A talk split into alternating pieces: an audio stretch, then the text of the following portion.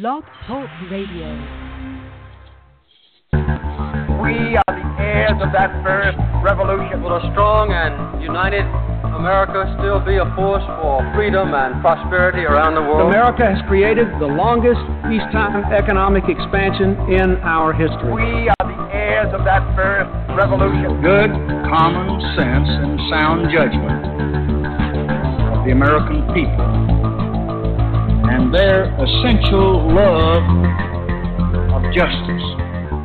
Hi, welcome to the Kozuvan for September twentieth, twenty twenty. I'm your host, David McLaughlin, and joining me as always, welcome Tim Shifflett. Good evening, sir. And welcoming us for not the first time, maybe the third or fourth time, but the first time as a special guest host filling in for Catherine tonight, welcome Kelly Macias. Hi, thanks for having me. Yes, glad to have you on, Kelly.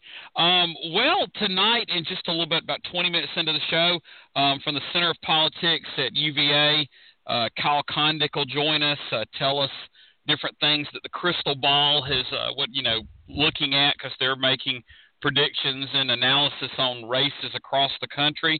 Uh, but until then, um, you know, we kind of had topics planned out, Tim. I think I sent them out on um, – Uh, you know, Friday, and of course, Friday evening, there was sad news that uh, changed the dynamics of our show, and um, we'll start off with that, the, the sad passing of Justice Ruth Bader Ginsburg.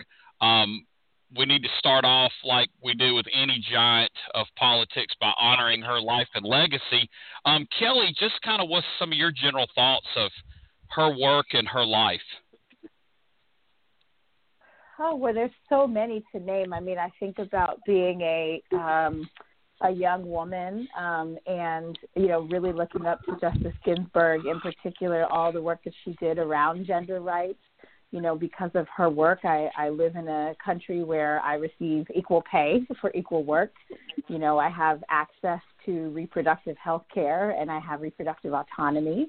Um You know, I, I think about um, some of the decisions that she's made in the last few years, um, you know, standing up for marriage equality, um, you know, trying to ensure access to voting rights. I mean, it's really a, a tremendous loss, of course, for her family, but also for all of us uh, around the country. Yes. Uh, Tim, some of your thoughts on her life and work. Well, I was... Uh... thinking that in a short time, in a short space of time, look look what we've lost with John Lewis and now Justice uh, Ginsburg. Uh, it, it, it's sad that we have to say goodbye to these marvelous people, and, and, and especially in such a perilous time in in, in which their wisdom is needed uh, and sought so much. Uh, She was unique on that court in the way that I guess Oliver Wendell Holmes and Thurgood Marshall uh, were both unique. She, in that she was already very well known. She brought a kind of rock star status with her. She was uh, the picture of steady and serene. She she was an ultimate champion uh, of women's rights. Uh, And her her triumphs and her tragedies, of course, are well documented. I won't really get into the details of any of those here, uh, but she she was uh, she was just somebody that is just one of those people that's impossible to replace. We can succeed her, but replacing her, that's another story. Yes. Um, I, I guess a few years ago, maybe in the last two years, saw the, the movie about her early life, On the Basis of Sex, and you really find a whole new appreciation um, that goes beyond politics. If anybody today, not much less in the nineteen fifties, today started Ivy League law school, had a infant child, and their husband was stricken with cancer, or their spouse was stricken with cancer, and then they were also trying to uh, find their, finish their law degree, and you wanted to help them, and you took all of that on, and you managed to, you know, make the Harvard Law Review and finish first in your class when you later transferred to Columbia, uh, a different Ivy League school, you would be in awe of this person, and she did this by her twenties. And, you know, that's just before she started her career. Um, she started out, she was a teacher um, of the law, and then got involved with A C L U's project that y'all have alluded to with um, equal pay for equal work, um, and just built her career from there. Uh, when she was uh, nominated, she was um, confirmed ninety-six to three. Um, I, I really have no clue on the three. I guess that was obviously in a different time, unfortunately, but it shows how strong her um, judicial qualifications were. And then later in her life when she served, um, just the, the comment she made on the Shelby case that was so down to earth, it was like she compared, you know, moving voting rights away to just because you have an umbrella up doesn't mean if you're not getting wet, it's not raining. And I think that was a very common sense piece of logic that people could understand that wasn't, you know, something that only a lawyer could understand. And then her friendship um, with Anthony Scalia, uh, even though they were polar opposites in how they viewed the law and a lot of things, they found common ground to, uh, on a social level. And we know we miss that at times, and that's where our politics has gotten so contentious. Um, It, it kind of segues in when he died four years ago, ten months before the election, we had a different but somewhat similar situation as we do now. Now we're even less than ten weeks uh, from the election, and it's been handled a different way. Now, usually we would like to just celebrate the person's life for a week and then um, the next week talk about the politics of it. But this situation is moving so fast, I think it is close to the election. That's part of it. And part of it is there are people like Mitch McConnell that just see opportunity for their political gain. Um, Kelly, we hate to do this, but we've got to move into the, um, you know, the replacing her side of this. Uh, we know from four years ago it, it can stay open ten months. Uh, you can go through an election with an eight eight Um, or an eight-person court. Um, what's some of your thoughts on how this process could and or should unfold? Yeah, no, it's a great question, and I agree with you that um, in a different time we might have taken space to pause and reflect on her life and her legacy before talking about her replacement. Um, but we know we're not living in ideal times or even normal times, um, and so we have to have this conversation. Um, instinctively, actually, after I heard the news, maybe ten or fifteen minutes later, I actually said, um, I have a feeling that Mitch McConnell is going to backtrack and say that what he said in twenty sixteen after Scalia died is no longer relevant. And indeed, later on in the evening, maybe two hours or an hour or so after her death was announced, he put out a statement saying, oh, no, we definitely intend to fill this vacancy, right? So if nothing, Mitch McConnell is consistent, um, and he's dangerously effective, um, and that and that should really have us worried. Um, you know, I, I absolutely see them trying to push through a, a nominee very quickly.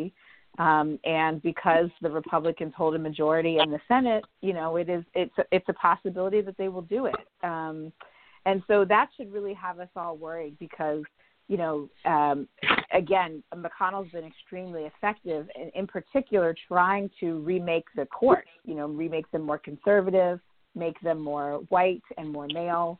Um, you know, at this point, there are no longer any vacancies on the circuit courts. Um, that's the first time in forty years. Um, Trump's, uh, uh, you know, rate of, of getting judicial nominees confirmed, I think he's done over two hundred in the last three and a half years. Um, so this is a real concern, and I think we have very many um, issues at stake at this point. I mentioned reproductive justice earlier. You know, we've got the A C A, we've got DACA, all of these things that are going to be before the court, um, and to have another conservative on, on the court could really mean a difference um, in our lives uh, for generations. Yes, Tim, uh, much the same question. How do you see this unfolding? Well, uh, on the surface, let me say, first of all, the hypocrisy from some of these folks like McConnell and Lindsey Graham and, and Ted Cruz and others, it, it's just it, it's remarkable to behold, although not that surprising. Uh, I really think that the Republicans hope somehow that this is a game changer they've been waiting for all year. If it doesn't help them in the presidential race, I think they hope it helps them in some of these Senate races where they're in some trouble. Uh, I mean, let, let's let's get a few things straight. No, number one, they don't care if what they said before is not what they do now. They they just don't care about that. They say, well, that's that's tough. That that's raw politics, folks. And their idea simply is, if it's my side, I'm for it. And if it's your side, I'm against it. And and that's just that. And we need to understand that that's the way they are. It's a scorched earth thing with them. And and uh, they think they have a winner here with this issue. So uh, they're gonna they're gonna run with it. And you know, Kelly's right. This, this appointment will fundamentally send this country in a very, very different direction, and for years. And, uh, you know, Trump is elated. McConnell is elated. They can barely contain their glee. And uh, especially Trump, because what's he going to be during this time? The center of attention again. There we are. Yes, I, I mean it's it's going to be interesting to see how it unfolds. I mean, I think there's there's two dynamics at play. One is the Republicans can look at this. We're going to lose the presidency. We're going to lo- we're not going to win back the House, and we very well could lose the Senate. So let's try to lock down as much of the Supreme Court as we can. But then I guess at the same token, they could say if we play this in a more um, bipartisan, above-board manner, we can do better in the Senate, some of these Senate races. But I just get the sense that's not how Mitch McConnell's looking at it. I think he looks at it as, let's go ahead and try to get another seat on the court. Let's not worry about the hypocrisy, and we're probably going to lose what we're going to lose, and we're going to win what we're going to win. Um Of those two dynamics, Kelly, which one do you think is stronger uh, for McConnell and others thinking? Well, I definitely think that he is thinking in the moment about what he has an opportunity do, to do. And what's in front of him now is the opportunity to fill a vacancy on the court. So I think he'll be hyper-focused on that. I actually think it's a mistake for people to think that um, – Uh, Republicans think they might lose the White House. And the reason I say that is because, you know, in twenty sixteen, Democrats, you know, I, I will admit that I I found it impossible to think that Trump would win. Um, and, you know, clearly we were wrong. Um, and so, you know, I, I don't know. I mean, their entire tactics have been about suppressing votes, right, making it more difficult for people to vote, to play on the lack of enthusiasm on our side. Um, and to really, you know, stir up their base. So those are things that are working for them at the moment. So I think that, you know, McConnell will be focused right now on filling this vacancy. It's something he can do quickly. It's something he knows that he's got the, the power and the votes to do. Um, and I also think, though, that they're going to be concentrating on, on being able to win back the the White House. And I think that they'll consider, you know, all the things that they can do to make that um, possible, considering that, you know, Democrats aren't so unified at this moment. Well, I mean, if they do win the White House, it's kind of a moot point then if they appoint now or in January as far as the end outcome. You know, the process might be better for them, um, you know, appointing in January. But as far as the point, you would assume it would be roughly the same. Um, Tim, Ke- Kelly mentioned the word base.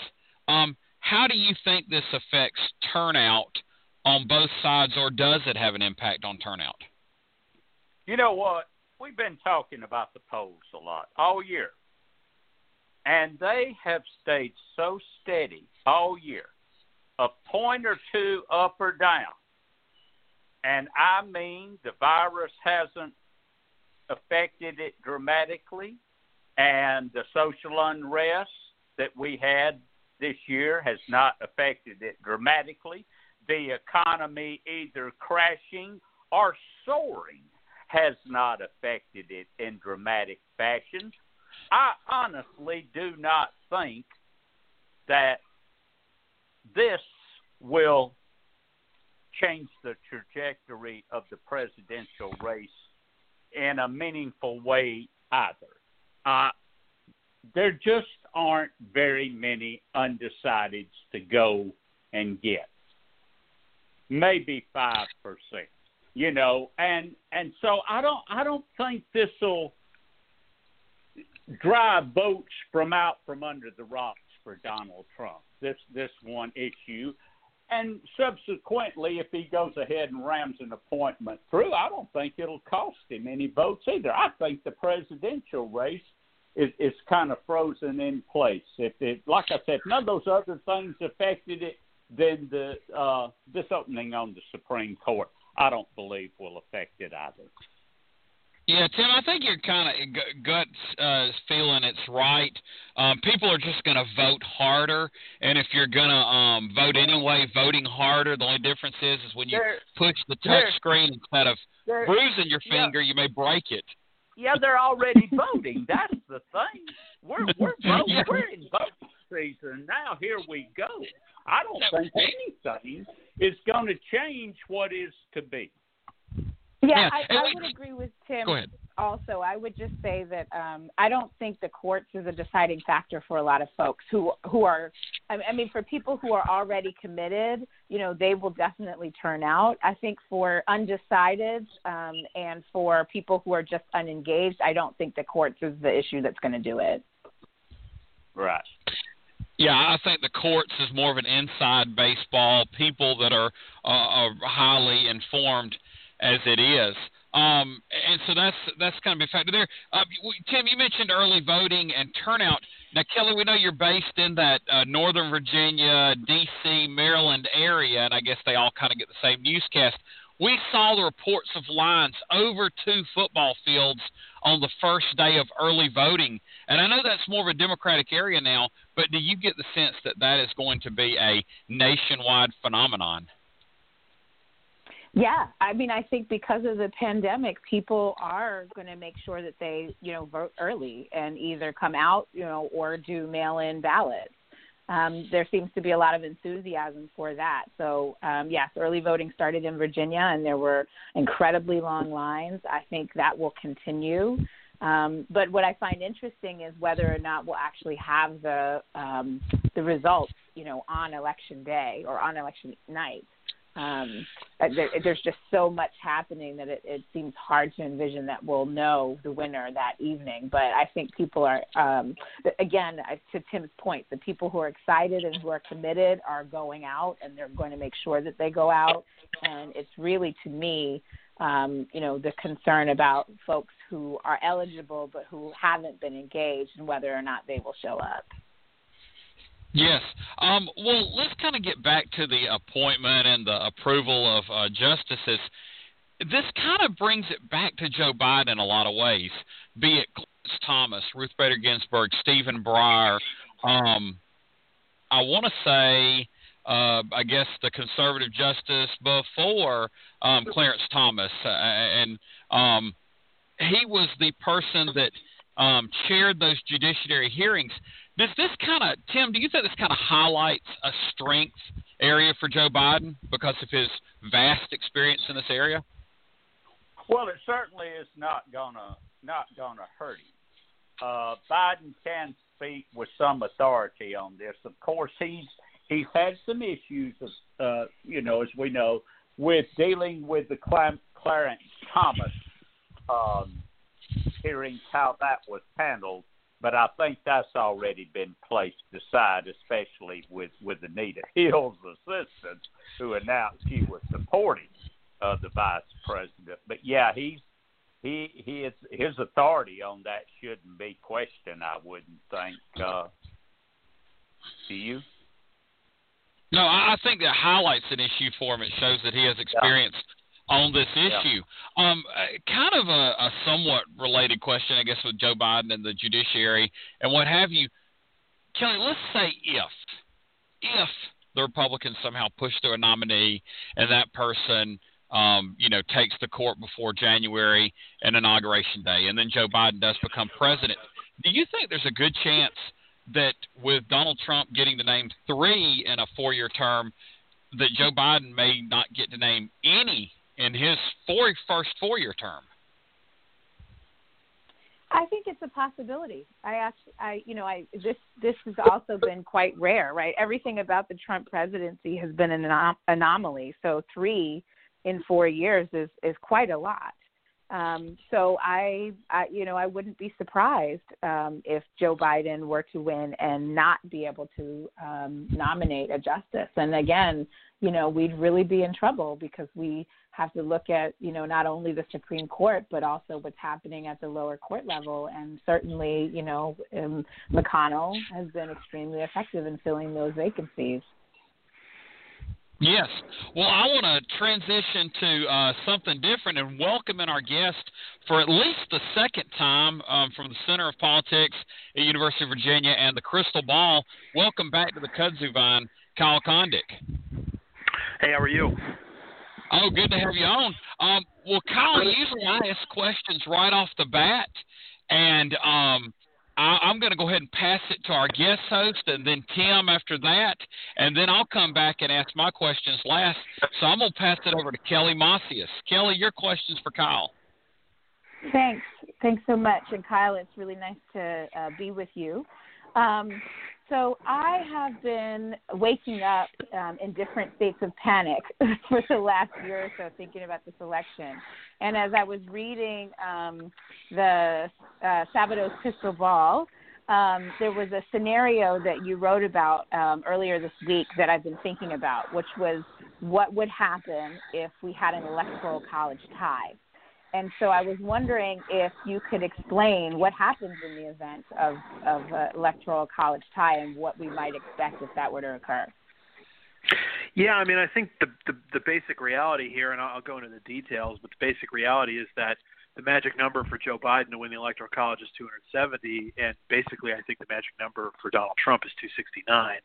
And the reason for that is that if we have a an electoral college tie in which, so five hundred thirty-eight electoral votes, an exact tie would be two sixty-nine to two sixty-nine. I wish it was uh, was an odd number, and we wouldn't have to deal with this, but that's that's just the reality that we have. One of the many, uh, um, I would say, structural uh, problems with American politics. But that's a discussion. That's a could be a broader discussion, uh, and perhaps maybe a topical one these days. But um, bottom line here is that so the, the newly elected U S House would select who the new president is. You think, oh well, the Democrats hold the House now. They're probably going to hold the House um, uh, next January, uh, so Joe Biden would get elected by the House. Well, that's not really how it works. Uh, every state, all fifty states, get a single vote to cast toward electing the president in the event no one gets to two hundred seventy electoral votes. Uh, they choose from the top three electoral vote getters. In this scenario, in all likelihood, it would just be Trump and Biden getting the, getting electoral votes. The Senate would pick the vice president, and each single senator gets a vote. But in the House, you would need twenty-six of the fifty delegations. You know, District Columbia doesn't have voting members of Congress, so they're left out of this process, even though they do have uh, – the district does have three electoral votes. And uh, the Republicans control right now twenty-six of the fifty delegations. Democrats control twenty-three, and then there's one that's exactly split, uh, Pennsylvania. Based on my own handicapping of the House races, I don't think it's particularly likely that the Democrats would be able to flip uh, uh, at least one of the Republican-held uh, delegations. And so I do think that um, the Republicans would be favored to hold at least twenty-six of the fifty delegations and to elect to elect Trump. And so just think about this. You know, Trump would – I think if the two sixty-nine electoral vote, Trump would be almost certainly losing the popular vote in that instance. He'd lose the popular vote. There'd be a tie in the electoral college, and the minority party in the House would have power in the tie-breaking vote. So think about that one. Yeah, thank you. That's quite a lot to think about, and it also brings up the question of, you know, that we've had two. that that would be the third time that a president has or that uh, someone had won the popular vote, but, um, you know, lost the presidency. And, and, you know, there's a lot to think about in terms of the Electoral College and whether it's really serving us at this point in time. Um, well, and, you know, besides that, I mean, I think that just if in the event of, the, of a House vote like this, um, the House hasn't had to, to do this in, in, in almost two hundred years. The last time this happened was eighteen twenty-four, um, when there were a number of different presidential candidates. The top vote getter was Andrew Jackson, um, uh, and uh, but he lost out to John Quincy Adams and Henry Clay, who was the Speaker of the House at the time. Clay was the fourth finishing presidential candidate, so he was not in the House vote, and um, he helped. He worked with Adams to allow Adams to get the presidency, and uh, uh, Clay became Secretary of State, and that led to the Jackson folks complaining of a so-called corrupt bargain, and Jackson kind of, I think, that was part of the fuel for Jackson's victory against Adams four years after that. Um, but that's the last time this has happened. The eighteen seventy-six election was sort of disputed, but it wasn't it wasn't handled in a formal House vote um, the way that uh, we're describing here. So I think it would be just a huge shock to the American public that this is how a, a, a tie break would be handled.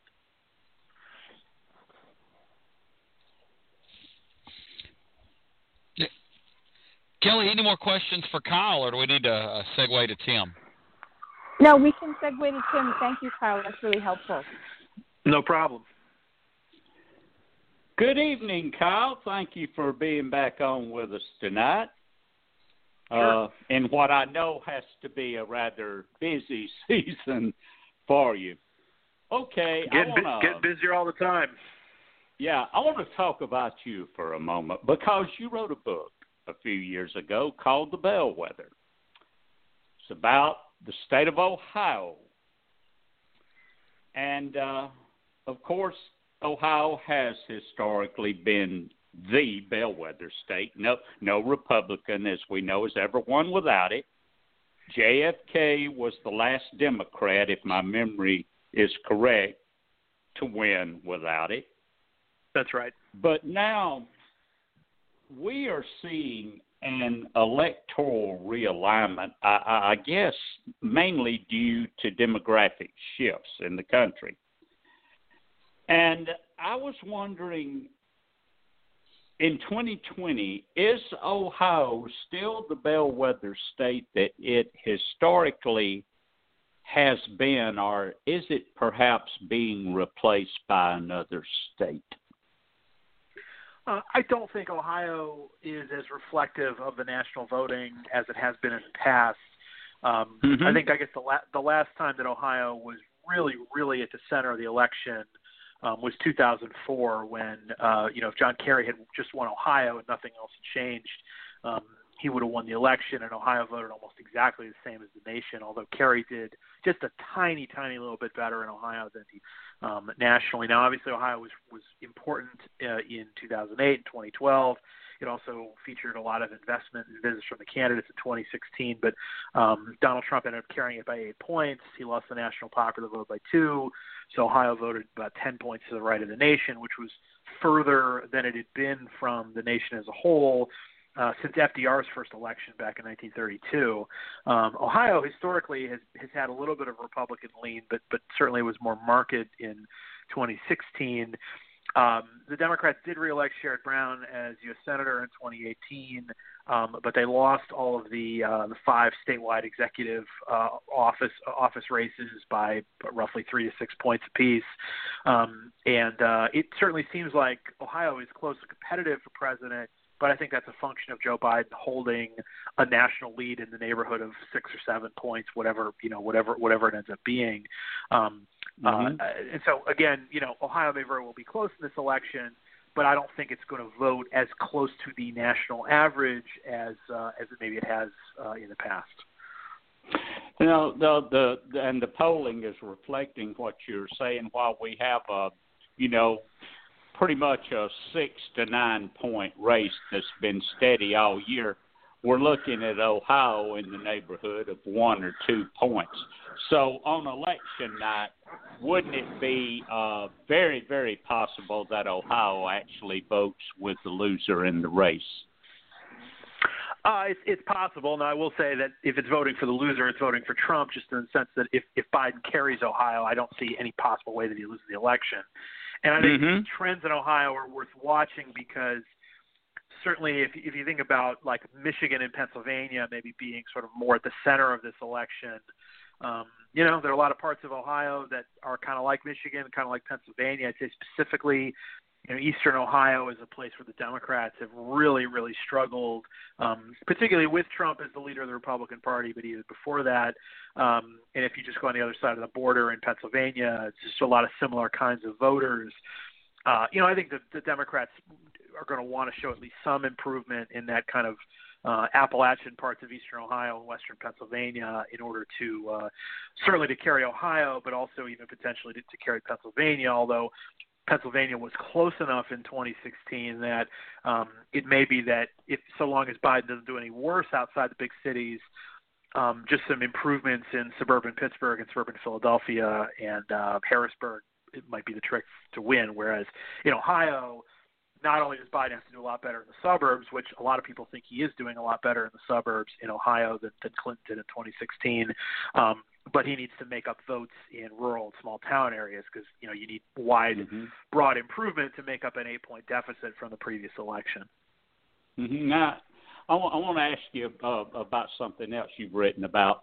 Uh, in twenty sixteen, it was so unique in that Trump won North Carolina, Florida, Pennsylvania, Arizona, Michigan, Wisconsin, and Utah, all with less than fifty percent of the vote because mainly of the high third-party vote that's not going to be there this year. So, I mean, it's a gimme probably that Trump is going to bump above fifty percent in Utah. If he's not, he's really going to be getting killed. But what about those other states? I have not been able to see where the president has expanded his base to the point where he can exceed fifty percent of the vote in any of those states. Am I right?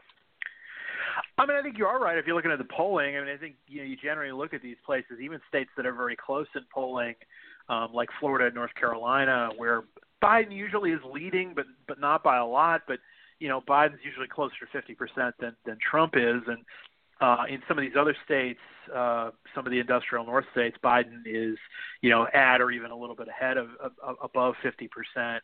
Um, I agree with you. The third party vote's almost certainly going to be smaller. Uh, six percent of the whole electorate voted for uh, voted for someone other than Clinton or Trump in twenty sixteen. You know, I'm thinking it's it's probably going to be half that. Um, I think there's, you know, with an incumbent in the White House, there's more of a focus on him. Um, the, the, the third party options are even more anonymous than last time. Um, you know, in twenty sixteen, you had Gary Johnson, who would who would run in twenty twelve as a Libertarian candidate. You also had Jill Stein for the Green Party, who had been on the ballot as well in twenty twelve.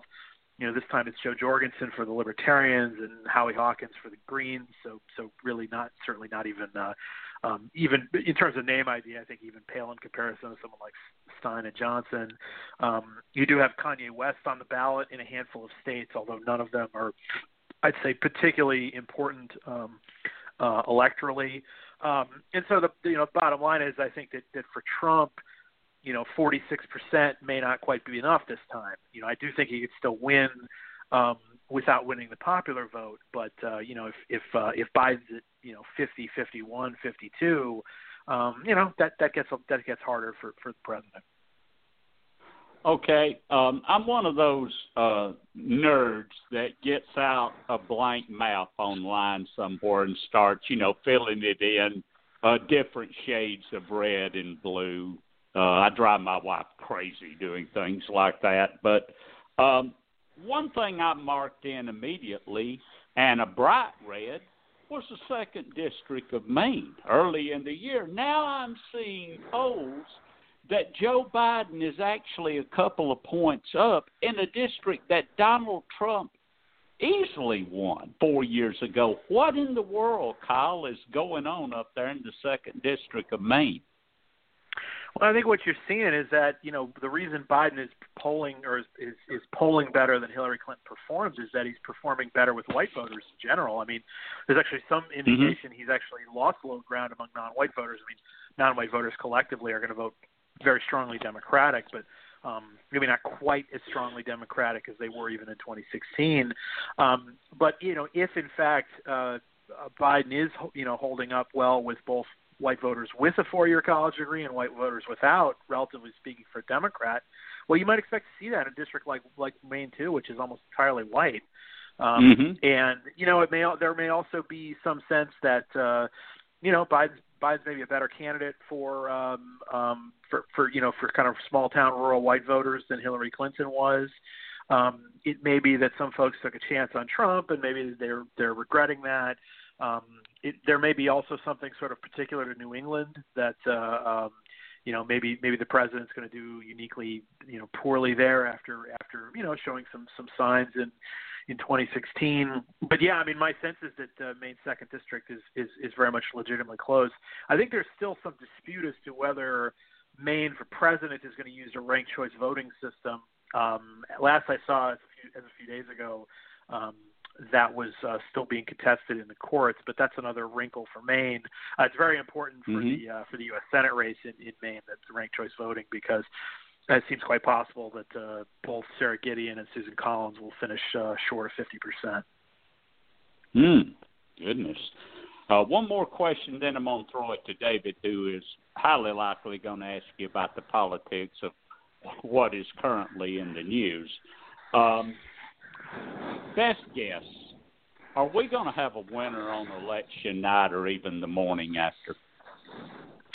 Uh, I don't necessarily know if we'll have a declared winner, but um, I do think that uh, if Florida breaks clearly one way or the other, my guess is that that person is winning the presidency. I think if Joe Biden were to win Florida by even two or three points, I would imagine he'd be winning the election. And likewise, I think if Donald Trump were winning Florida by um, by several points, that probably would, would bode well for him in some of the other competitive states.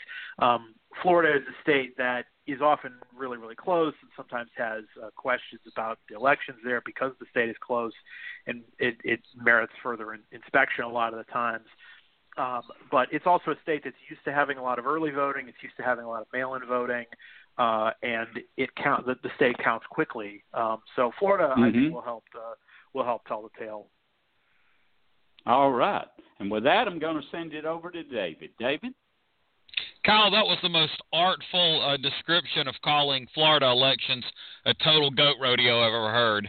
Um, well, I mean, look, look, the, the, the, the state, you know, obviously it's had a lot of high-profile uh, election issues over the years. But again, I think if other states were as consistently close as Florida, you'd probably see that too. It's just that, um, you know, when you've got a Senate race that's like last cycle decided by, you know, ten thousand votes or something, um, and obviously, you know, the, the two thousand presidential debacle, uh, the state's decided by, I was five hundred thirty-eight votes or something um, out of millions cast, uh, you know, you, you're going to, there's going to be more of a microscope. I mean, I think my guess is that if there were other states that were so consistently close, they might look like they're having bad election administration too.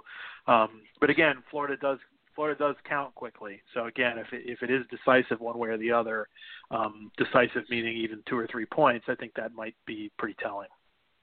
Oh, yes. I mean, we have Craig Pittman on the show. I don't know if you read him or follow him, uh, born and raised in Florida and fl- follows Florida politics and culture in general. And he is one of the most fascinating, fun uh, uh, reads and guests to have on because of the way Florida is.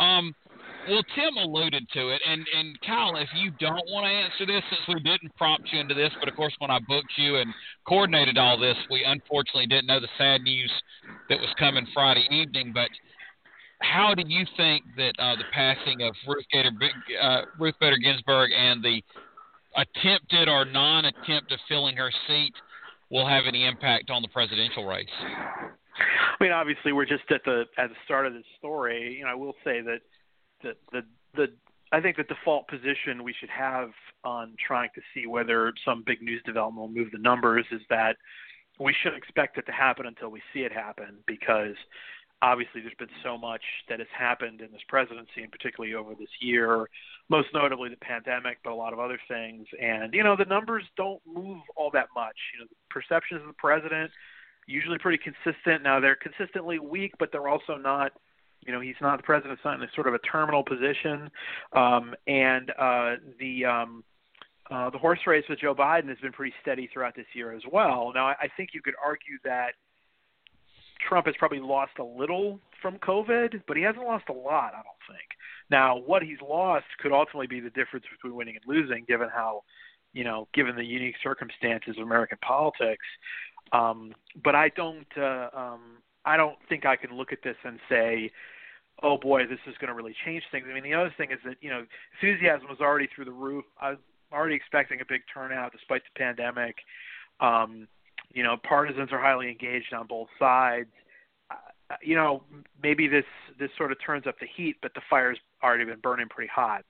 Um, you know, and ob- obviously I don't want to downplay the importance of this because, um, in terms of the power of the Supreme Court and the, the, you know, sort of future of these Supreme Court battles, it's highly consequential. So I'm not, I don't want to downplay it. It's just that I can't sit here and tell you that, oh, well, the election, the election odds have markedly changed. I, I maybe they will, but I, I, I don't think we should necessarily assume that they will.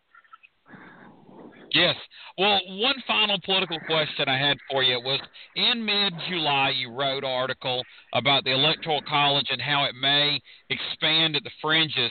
Um, what are some of the key, uh, like, fringe states, if you will, um, that you're looking at that may um, flip?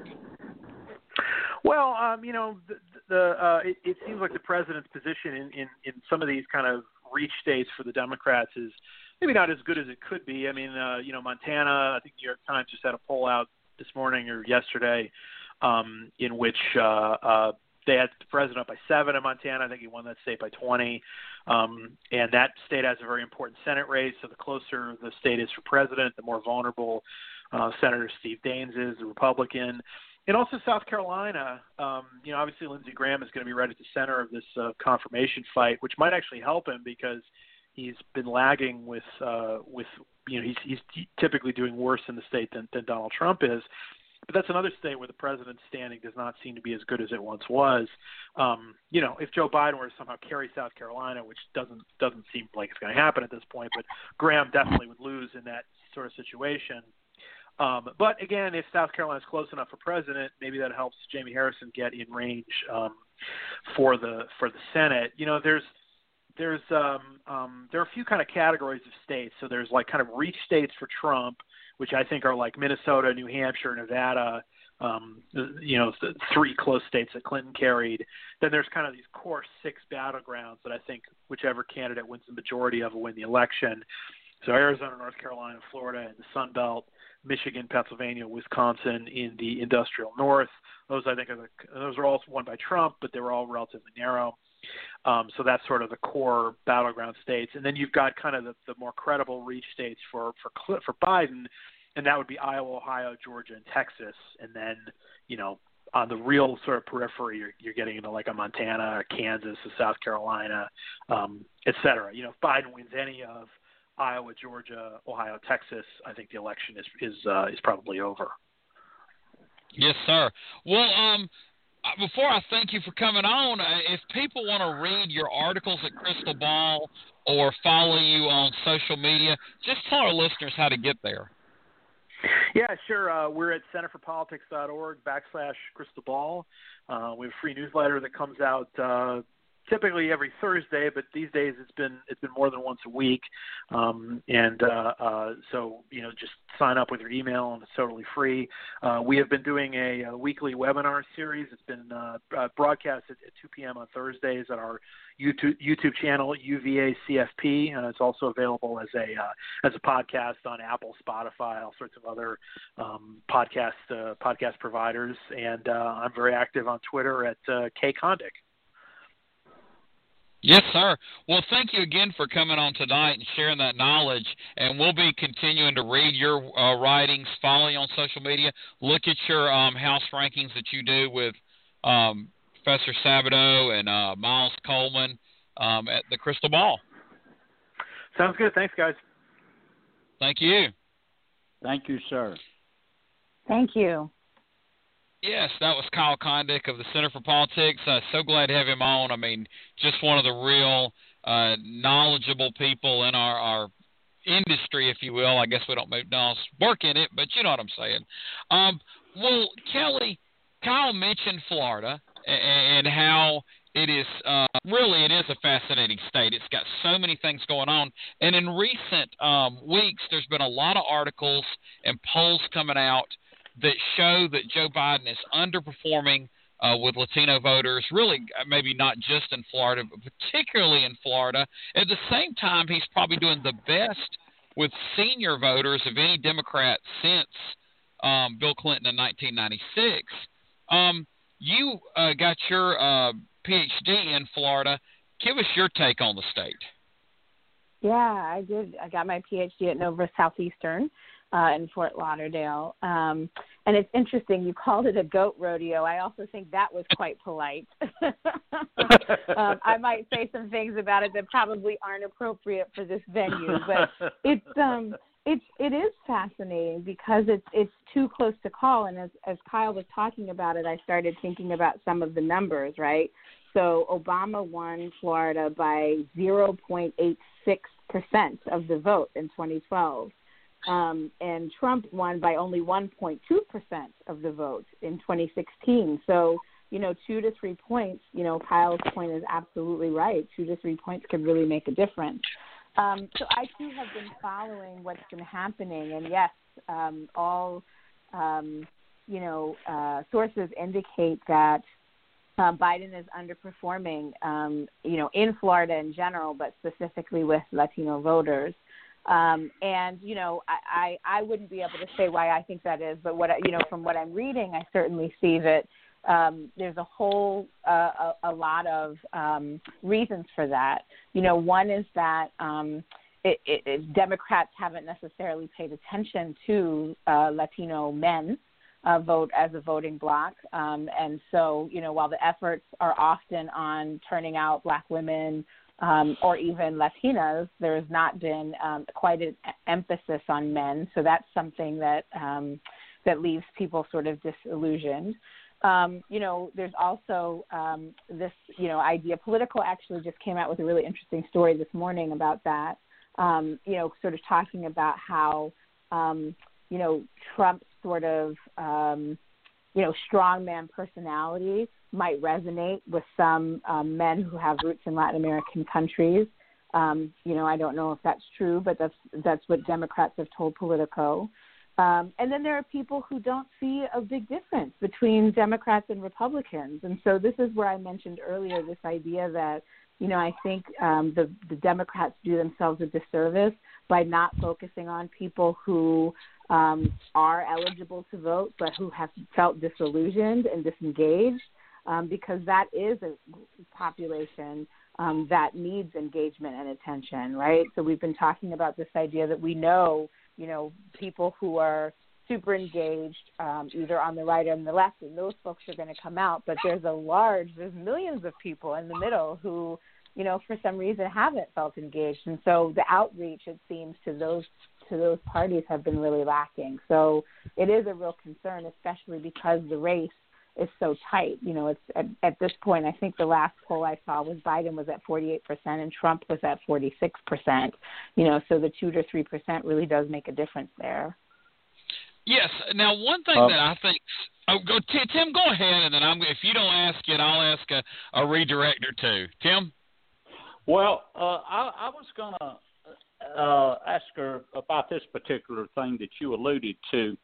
Um, in polling, I see here that Trump is running eight percent worse among senior voters in Florida than he did four years ago. So we've, we've uh, mapped out Vice President's problem with Hispanics. What what Kelly is Donald Trump's problem with what has reliably in recent years been a conservative voting bloc with seniors? What's going on there? You know, I, I'm not completely sure, but I would say that I think a huge concern for a lot of senior voters is pandemic. Um, and, mm-hmm. you know, we know that Donald Trump has not handled the pandemic well at all. You know, he yeah. flip-flops on what he says about it. You know, we saw, if you saw the town hall, he he he he, he refuses to say what we know we need to do, which is that people need to wear masks, right? He continues to say that masks aren't good or that people don't think that they're good. You know, we know they're necessary to save lives. Um, and I think seniors really care about that. Seniors are the most impacted, right? People who are older, um, people with underlying health conditions. Um, and so I think that people are probably really tired of the back and forth. This has felt like an incredibly long year. Um, you know, the pandemic is really scary for folks. It's also tied to the economy, right, because people have lost jobs and income um, and some of the stability that they had going into this year. Um, and so it wouldn't surprise me if that, you know, I I, um, I I don't know that my grandmother would love for me to call her a senior on radio, but I, I'm very close to my grandmother, and I know the pandemic is on her mind all the time. So I it wouldn't surprise me if, if that's part of it. Yeah, and I think you're probably uh, very accurate about that. Okay, David, I'm through. Yes. Well, going back to um, uh, Hispanic voters, we know that Hurricane Maria forced a lot of people from Puerto Rico to move back to the mainland United States or to the mainland United States for the first time, and Florida was a top destination. Wouldn't it seem that those new voters who are automatically, they're citizens in Puerto Rico, if they then move their registration from um, Puerto Rico to uh, Florida, they go on the Florida voter rolls and they have a significant reason to oppose Donald Trump. Wouldn't those voters help in some areas of Florida? I think they absolutely would. Yeah, that's true. Um, one of the things I forgot to mention, though, which is, is um, – another issue that's happening is that there is a lot of conspiracy theories, the whole QAnon group, um, and other kinds of really rabid, horrific right-wing um, messaging that has actually happened in Spanish language right now um, that is not being countered by the Democrats. So we've got this rise of, um, uh, you know, Spanish language radio that's sort of addressing these very wild conspiracy theories. We've also got um, things happening on social media. Um, WhatsApp is big for a lot of people in international communities, right, because that's the way that they communicate with home. Um, and so all of these, um, you know, some of the things that we see on Twitter, right, and Facebook, these, you know, outrageous sort of lies um, are, you know, pedophile conspiracies, all really kinds of wild things are happening, and they're being unchecked. And so I think we also can't ignore that that is also taking place um, and that that's not being countered in Spanish, right? Um, and so, you know, new immigrants, uh, people who are just, um, they're not quite new, right, if they're eligible to vote, but people who um, are newer to the country or who are predominantly relying on Spanish language um, news um, and sources for information are also being bombarded with that kind of information that's not being countered in any way. Well, I, I didn't know that about the QAnon conspiracy down in Florida, but if they're looking for a congressional candidate, Tim and I have one that will trade for them cheap. Uh, because we unfortunately live where Marjorie Greene is running, kind of the, the queen of the QAnon politicians. Um, That's right. But but seriously, one more group. Uh, we know in twenty eighteen that uh, Democrats lost such crushingly close elections for U S Senate and Bill Nelson, and now that loss is looking even bigger now, and Andrew Gilliam for governor. But at the same time, a ballot ma- measure passed to where uh, people that have served their time in debt to society can now vote again. Um, but then there was a law passed to where those voters or those um, potential voters, those citizens, now have to pay their um, – fines and debts before they can be added back to the voter roll. Now, obviously, that's going to take that number maybe down from tens of thousands to thousands or hundreds of thousands to tens of thousands. But I do think some voters are going to go ahead and pay the fine because they're in such a better financial place than they were, obviously, when they were incarcerated, and it's so important to them. So how do those new voters impact the election in Florida? Yeah, I mean, I think this is such an interesting question, especially because, um, you know, folks worked so hard to get Amendment four passed, and it passed with um, almost sixty-five percent of the vote. Um, and so, you know, what that meant was that um, I think one point four million, maybe one point five million um, former formerly incarcerated people were eligible to vote. And so, as you mentioned, now they've got, you know, what's essentially, uh, to me, the equivalent of a poll tax, right, where people have to meet all these qualifications in order to be able to vote. And so I do think that that will impact the the percentage of people who become eligible. Uh, we already know that, you know, we live in a country that really stigmatizes formerly incarcerated people, right? It becomes harder to get a job. It becomes harder to apply for um, public funds to go to school um, and other kinds of things. Um, and so, um, you know, in that way, it may be harder for people to be able to meet those requirements to pay off um, court costs and what have you. So I do think it will it will impact the amount of people who are eligible to vote. And that's really unfortunate because the voters have already decided that they um, that they overwhelmingly support the idea of formerly incarcerated people being able to vote. Yes, and I was just watching All In Uh, this weekend, the new documentary about voting. uh, Stacey Abrams is one of the key uh, figures in the documentary. But I, I learned that Florida instituted this rule just decades ago. I mean, it's pretty much a relic of um, post-Reconstruction. Um, it's that old, and um, it's just lingered around for that long. Um, well, guys, let's have one more topic, I guess, and we don't always discuss the most important topics because some things are just too fun. Um, we know that there are going to be three presidential debates, official and uh, one vice presidential, and then at the same time, uh, both candidates participated in town halls this past week, and we might get to that too, but Donald Trump proposed having a four-hour marathon debate with Joe Rogan as the moderator. He, he's a podcaster uh, just like us, but not um, a big-time political journalist, um, but to be the moderator. Um, Tim, what was your thought when you saw the, the idea of the Joe Rogan marathon debate? Oh, well, it would be reality television right up Donald Trump's uh, alley there, and other than that, I just laughed it off, although I really do believe Trump was serious about it, because uh, I, I don't believe there's a humorous bone in the man's body. I, I know I, he, he doesn't elicit any humor from me either, but, um, I, you know, that, nothing like that was ever going to happen. But uh, the, the thing is, although not on this crazy a scale as to propose something like this, but the person who is behind in a race always wants more debates. Have you ever noticed that? No matter where they are, you know, I'll debate you once a week on the radio, on the street corner, blah, blah, blah.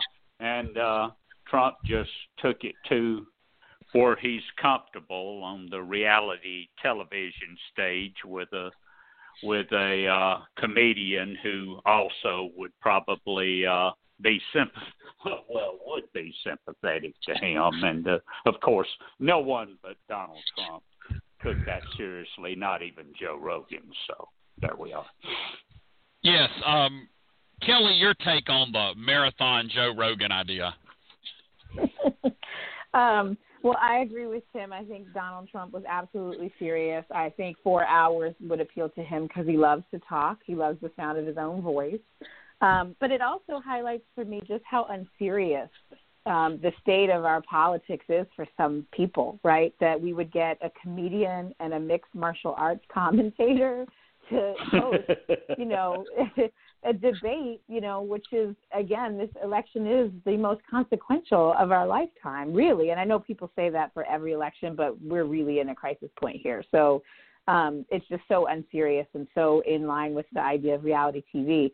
The other thing that occurred to me, though, was that I am actually all for expanding the format um, because I do think, again, when I think about these millions of, of disengaged people, that I think, um, you know, a, a format that maybe widens who has access to candidates and who gets to ask questions could be a good thing, um, but not, not in this way. And I agree that I don't even think Joe Rogan thought it was serious. Um, and and uh, Joe Biden has said he will per- participate in the things that, um, in the debates that are approved, right, and sanctioned by the Commission on Debates, and this one would not be. So I, I don't think we're looking at a four-hour uh, debate, and thank goodness, because no one wants to hear Donald Trump talk for four hours. I don't think anyone wants to hear any politician talk for four straight hours. That that's uh, you'd really need to pack a lunch for that thing. Um, I, I tell you what my first thought was: the, the Dave Chappelle show skit where um, he played the character Tyrone Biggums, and he said, "Joe Rogan, you're crazy." Um, And I thought, you know, if, if Dave Chappelle could wear that outfit and then say, Donald Trump, you're crazy, uh, that would kind of fit uh, what the reaction could have been. And, you know, but I got to thinking about, I was like, why does he um, think of Joe Rogan? Because I doubt he listens to his podcast or watches U F C or any of that. And, you know, when he was probably doing The Apprentice, the Fear Factor was probably at his height. And so they probably were two of the top shows on N B C. So therefore, he figures if well, if I had this big run in the, the Apprentice, he must be a big deal too. Um, and, and Kelly, I think you're right about expanding things. And here's what you could expand: Joe Rogan has a podcast. Today on the show, we're going to have Donald Trump. Next week on the show, we're going to have Joe Biden. They sit in for an hour. If you want to listen to it, you download it. If anything newsworthy said, it makes the clips on the news. It, it gets posted on social media. They could both sit down with Joe Rogan because we know people have been on The Breakfast Club. People go on Jimmy Fallon and uh, Stephen Colbert. I mean, yeah. You can do other formats. They just don't have to be a debate, which is a serious uh, situation. You know, David, David, I was going to say, I don't think people actually take the real debates that seriously. Generally, mm-hmm. debates mainly serve to firm up the beliefs of those who have already decided, you know, the partisans and the voters that have already decided. Twice in my lifetime have I seen a debate change any minds. I think nineteen sixty, uh, people decided that John Kennedy was at least the equal of Richard Nixon as a result of the debates. And in nineteen ninety, there's no doubt in my mind that the Reagan-Carter debate moved, moved uh, several percentage points of people who decided after that night that it was okay to go ahead and vote for Reagan. Uh, yeah. Other than that, I, I, I don't think seriously these debates will do anything unless someone absolutely falls flat on their face. Mm-hmm. Yeah, I, I would agree, Tim. And, and, I, and I would just say that also um, I think where they're most helpful is the primaries. Um, but we had so many. Remember, the primary season, we had, I think, eighteen Democrats running or something mm-hmm. ridiculous. Something like so that, people yeah. are fatigued. I don't even know at this point if people are really going to watch them. Um, and I think any debates we have, I mean, we know, um, you know, th- those are not good forums for Donald Trump. He's not articulate. You know, he kind of tends to say the same thing. He may go for the zinger or the cheap laugh or cheap point. Um, but that, that, that's not his strong suit at all. Yeah, and, and Kelly, I think you're right that uh, the, the primary debates may be more valuable on both sides. And isn't it ironic that maybe the most um, memorable line of the primary debates this time was when Kamala Harris uh, challenged Joe Biden, and I guess the light went on in Joe Biden's mind and say, hey, she's pretty tough. I'm going to give some of that to Mike Pence. I'm going to get her on my side. Uh, that is right, and that is a debate I cannot wait for. Yes.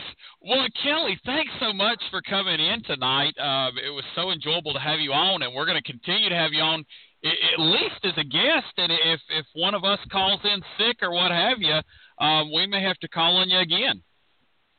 Thank you. This was so much fun. I really appreciated the opportunity. Yes, ma'am. Well, good evening, everybody. Good night, guys. Good night. We are the heirs of that first revolution. Will a strong and united America still be a force for freedom and